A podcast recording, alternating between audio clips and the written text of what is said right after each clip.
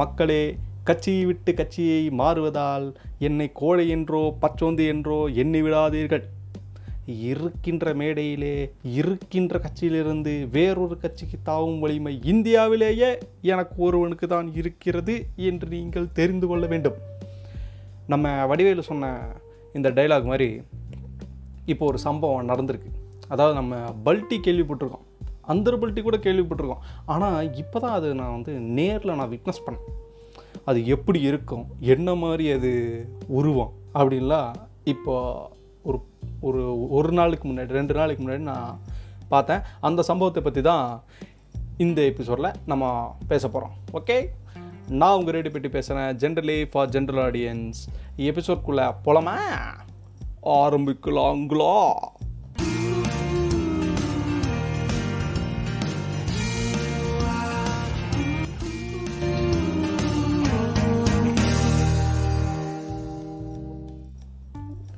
பொதுவாகவே சவுத் இந்தியாவில் மோஸ்ட்லி இந்த தமிழ்நாடு தெலுங்கு ஐ மீன் ஆந்திரா அப்புறம் கர்நாடகா.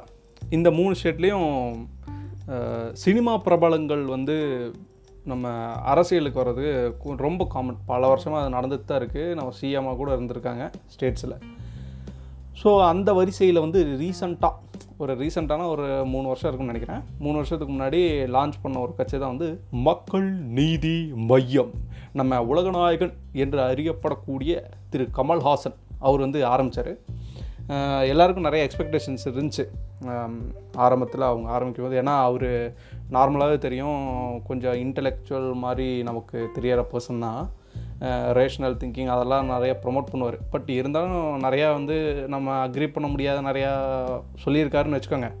பட் இருந்தாலும் கம்பேர் பண்ணுவோம் மற்ற பொலிட்டிஷியன்ஸ் விட இவர் கொஞ்சம் நல்லவராக இருக்காரேப்பா. ஏதோ நல்லவர் விட கொஞ்சம் தெளிவாக இருக்கார் அப்படிங்கிற ஒரு ஒரு இது இருந்துச்சு ஒரு பிலீஃப் இருந்துச்சு. ஆரம்பித்தார் பார்லிமெண்ட் எலெக்ஷன் நடந்துச்சு ரெண்டாயிரத்தி பத்தொம்போது இல்லையா? அப்போது அப்போ வந்து இவர் கொஞ்சம் சீட் ஏதோ ஐ மீன் சீட்டுங்கிற பாருங்க கொஞ்சம் ஓட் பர்சன்டேஜ் வந்துச்சு. நாலோ அஞ்சு பர்சன்டேஜ் வந்துச்சு. பட் ஆனால் இந்த ஸ்டேட் எலெக்ஷன் வந்ததுக்கப்புறம் அவருக்கு ரெண்டு பர்சன்ட்டோ என்னமோ தான் வந்துச்சு. அதாவது ஒன் பாயிண்ட் சம்திங்காக டூவோ அவ்வளோதான் அவருக்கு ஓட் பர்சன்டேஜ் வந்துச்சு. செம்மையாக செம்மையாக செஞ்சு விட்டாங்க மற்ற பார்ட்டிஸு ஸோ இதில் முக்கியமாக சொல்ல போனோம்னா கோயம்புத்தூரில் வந்து நிறையாவே சப்போர்ட் இருந்துச்சு. அப்படி பார்க்கும்போது இங்கே டாக்டர் மகேந்திரன் சொல்லிட்டு கோயம்புத்தூரில் அதில் ஒரு தொகுதியில் அவர் நின்றுருந்தார். ஐ மீன் நிற்கலான்னு பிளான் பண்ணியிருந்தார். அதுக்கப்புறம் என்னென்னமோ நடந்துச்சு போல். அதுக்கப்புறம் கமல்ஹாசன் நின்னார். தோத்து போயிட்டார் கடைசியில். தோற்று போயின ரிசல்ட் தெரிஞ்சு ஒரு ஒரு வாரத்துக்குள்ளே டப்பு டப்பு டப்புன்னு நிறைய ரெசிக்னேஷன் பார்ட்டிக்குள்ளேருந்து எல்லோரும் எல்லாரும் என்ன நினச்சா என்னடா அது எல்லாம் ரெசிக்ன் பண்ணிட்டு போகிறாங்க ஒரே பதட்டமாகவே இருந்துச்சு. நியூஸ் ஃபுல்லாக அவங்க தான் கண்டென்ட் மக்கள் நீதி மையம். போச்சு அவ்வளோதான் உடஞ்சி போச்சு முடிஞ்சு போச்சு அப்படின்ட்டு. ஸோ வெளியில் வராரு நம்ம டாக்டர் மகேந்திரன் வெளியில் வராரு வெளியே வந்துட்டு ஒரு பன்னெண்டு பேஜ் ஒரு பன்னெண்டு பேஜ் வச்சு கிளி கிளி கிளி கிளின்னு கிழிச்சிருக்கிறாரு அவரோட எக்ஸ் தலைவரை பற்றி அதாவது அந்த தலைவரே கிடையாது அவர் அப்படின்ட்டு கடைசியில். இவருக்கு தலை தலைமை தாங்கிறது தெரியாது. பழி எங்கே மேலே போடுறாங்க? அப்படி இப்படின்னு சொன்னார். கமலோட பக்கத்துக்கு அவரும் இவர் மேலே பழி போட்டாங்க. நான் கலையை பிடுங்குகிறேன் அப்படின்லாம் சொல்லிட்டுருந்தார் அந்த கலை வந்து கலை அந்த கட்சி விட்டு போயிடுச்சு. போயிட்டு வேற ஒரு கட்சியில் இப்போ போய் சேர்ந்துருக்கு. ஆனால் இதுக்கு ரெண்டுக்கும் நடுவில் ஒரு கேப் இருந்துச்சு. இந்த கோவிடுக்கு நடுவில். ஸோ ஒரு ரெண்டு மாதம் நினைக்கிறேன் இல்லையா ரெண்டு மாதம் ஏதோ ரெண்டு மாதம் கூட இல்லை ஒன்றரை மாதம் தான் கேப்பு இந்த கேப்பில் அவர் நிறைய இன்டர்வியூஸ் கொடுத்துருந்தாரு மகேந்திரன் இந்த மாதிரி இதுதான் பிரச்சனை அப்படின்ட்டு. ஸோ நிறைய பேர் கேட்டாங்க என்ன அடுத்த என்ன டிஎம்கேக்கு போகிறீங்களா அப்படின்னு கேட்டாங்க. ஏன்னா நார்மலாக அங்கே தானே போய் ஆகணும் ஏன்னா அவங்க தான் ஜெயிச்சிருக்காங்க. ஸோ பவர் அவங்களுக்கு தான் வரப்போகுது. எனக்கு தெரிஞ்சு ஃப்யூச்சரில் அடுத்த எலெக்ஷனில் கூட டிஎம்கே ஜெயிக்கிறதுக்கு தான் வாய்ப்பு இருக்குன்னு நினைக்கிறேன். யாருக்கு தெரியும்? ஸோ இவரும் வந்து அந்த டைமில் ஒன்றும் கமெண்ட் பண்ணல பெருசாக கடைசியில் இப்போ ரெண்டு நாளைக்கு முன்னாடி போய் டிஎம்கேல போய் சேர்ந்துட்டார். ஏன்னா எனக்கு தெரிஞ்சு எப்படின்னா அந்த எம்என்எம்மில் இருக்கும்போதே இவர் நிறையா தண்ணி மாதிரி காசை இறச்சி என்னென்னமோ பண்ணி ஆனால் கடைசியில் தோற்று போயிடுச்சு. காசெல்லாம் நிறைய நஷ்டம். ஸோ அட்லீஸ்ட் அந்த காசையாவது திருப்பி எடுக்கணும்ல. இதுக்கு ஆனால் இவர் சொன்ன ஒரு சாக்கு இருக்குது எப்பயும் இந்த கட்சி விட்டு த- கட்சி தாவறவங்க இந்த காங்கிரஸ் விட்டு பிஜேபி பிஜேபி விட்டு காங்கிரஸ் அப்படிலாம் தாவறவங்க வந்து அப்படியே ஆப்போசிட்டாக மாற்றி மாற்றி எப்படியோ சமாளிக்கிறதுக்காக ஒரு ஃபேக்டெல்லாம் வச்சுருப்பாங்க. அந்த மாதிரி இவர் சொன்ன ஃபேக்ட் தான் வந்து இப்போ இவங்க டிஎம்கே ஆட்சிக்கு வந்ததுக்கப்புறம் கோவிட்டை வந்து சூப்பராக ஹேண்டில் பண்ணியிருக்காங்க.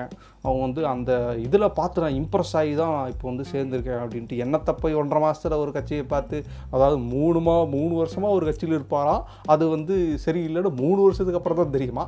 ஆனால் இன்னொரு கட்சி சரின்னு ஒன்றரை மாதத்துலேயே அவருக்கு தெரிஞ்சிருச்சான் ஸோ ஓகே அவரோட இஷ்டம். எந்த கட்சிக்கு வேணாலும் போட்டேன் இன்னொரு கேரக்டர் ஒன்று இருக்குது அதுதான் இங்கே ரொம்ப டர்னிங் பாயிண்ட் அது என்ன கேரக்டர்னா அதுக்கு பேர் வந்து பத்மப்ரியா.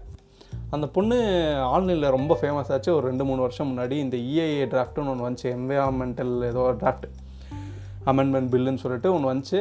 அதுக்கு எதிராக வந்து சரியான கருத்து கருத்துன கருத்து காட்டு கருத்து சூற கருத்து.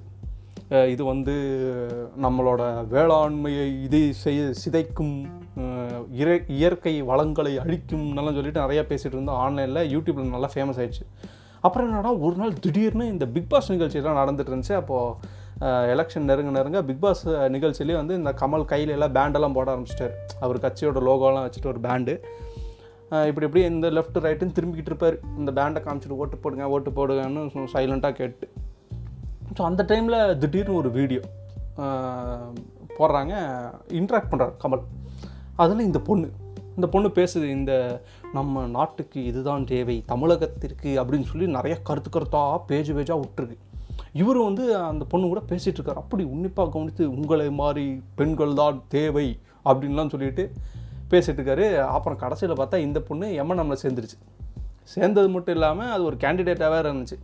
தோற்று போயிடுச்சு. அது வேறு மேட்ரு இப்போ அந்த பொண்ணும் நம்ம மகேந்திரன் கூட சேர்ந்து வந்துருச்சு. இவங்க ரெண்டு பேர் மட்டும் இல்லை. இவங்க கூட சேர்ந்து ஒரு பதினோராயிரம் பேருன்னு நியூஸில் சொன்னாங்க. எல்லோரும் வந்து சேர்ந்துட்டாங்க. இதில் இதில் என்னென்னா கமலுக்கு வந்து இப்போ புரிஞ்சிருக்கும். நம்ம வந்து சினிமாவில் பார்க்குற மாதிரி இல்லை. நம்ம ஏதோ நல்லது செஞ்சுட்டு புரட்சிகரமாக ஏதோ பேசி உடனே எலெக்ஷனில் நிற்போம் மக்கள் நம்மளை வந்து ஆதரித்து ஓட்டு போட்டு நம்ம சிஎம் ஆயிடுவோம் இவங்களுக்கெல்லாம் ஏதாவது மினிஸ்ட்ரி கொடுத்துருவோம் அப்படின்ட்டு கண்டிப்பாக அந்த ஒரு ஆசை இருந்திருக்கும். ஏன்னா தலைவர்கள் யாரும் இல்லை இல்லையா? ஸ்டாலினே போட்டு நல்லா கிளி கிளி ஓட்டு ஓட்டுன்னு ஓட்டிட்டு இருந்தாங்க. எடப்பாடிக்கும் அவ்வளோ பெரிய இமேஜ் எல்லாம் கிடையாது. ஸோ இவர் நடுவில் பூந்து நம்ம ரஜினி வேற இடையில வர்ற வரல. உள்ளே வெளியே உள்ளே வெளியேங்கிற மாதிரி டான்ஸ் ஆடிட்டு அப்புறம் கடைசியில் வெளியே அப்படின்ட்டாரு. அது ஏதோ அவர் நல்லது பண்ணிட்டு அவர் இமேஜ் அவர் ப்ரொடெக்ட் பண்ணிக்கிட்டாருன்னு வச்சுக்கோங்க. வந்திருந்தாருன்னா சொல்ல முடியாது. நாரி இருக்கும் இமேஜ் ஏதோ அவர் கரெக்டான டெசிஷன் எடுத்தாராருன்னு நம்ம சொல்லிக்கலாம். அவருக்கு அட்லீஸ்ட் ஆனால் கமல் இடையில உள்ளே பூந்து எதோ ஆட்டம் கட்டலாம் அப்படின்னு நினச்சிட்டு அவர் முன்னாடியே வந்துட்டார். வந்து கட்சியெல்லாம் டப்பு டப்புன்னு அறிவிச்சிட்டார். ரஜினிக்கு முன்னாடி இவரெல்லாம் பண்ணி சூறாவடி சுற்றுப்பயணம் மாதிரி ஹெலிகாப்டர் எல்லாம் போயிட்டு இருந்தார். டவுன் விட்டு டவுனு பட்டு யா எக்ஸ்பெக்ட் பண்ண மாதிரி அவங்க வரலை தோத்துட்டாங்க.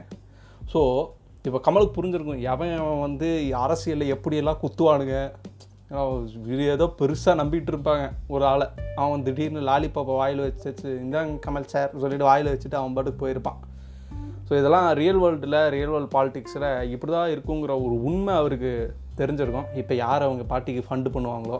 ஏன்னா இப்போ அவங்க எம்என்எம் பார்ட்டி எப்படி இருக்குது இந்த மக்கள் நீதி மையம் அப்படின்லாம் சொல்கிற இந்த எம்என்எம் பார்ட்டி இப்போ எப்படி இருக்குன்னா நம்ம மேகி செஞ்சுருப்போம் ஒரு வடச்சட்டிலையோ எதுலையோ செஞ்சுருப்போம் அதை செஞ்சு முடிச்சதுக்கப்புறம் அந்த வடச்சட்டிலேருந்து ஒரு பிளேட்டில் போடுவோம் இல்லையா? பிளேட்டில் போட்டதுக்கப்புறம் அந்த சட்டியில் நிறையா மசாலாவும் கொஞ்சம் கொஞ்சம் மேகியெல்லாம் ஒட்டிகிட்டு இருக்கும் இல்லையா?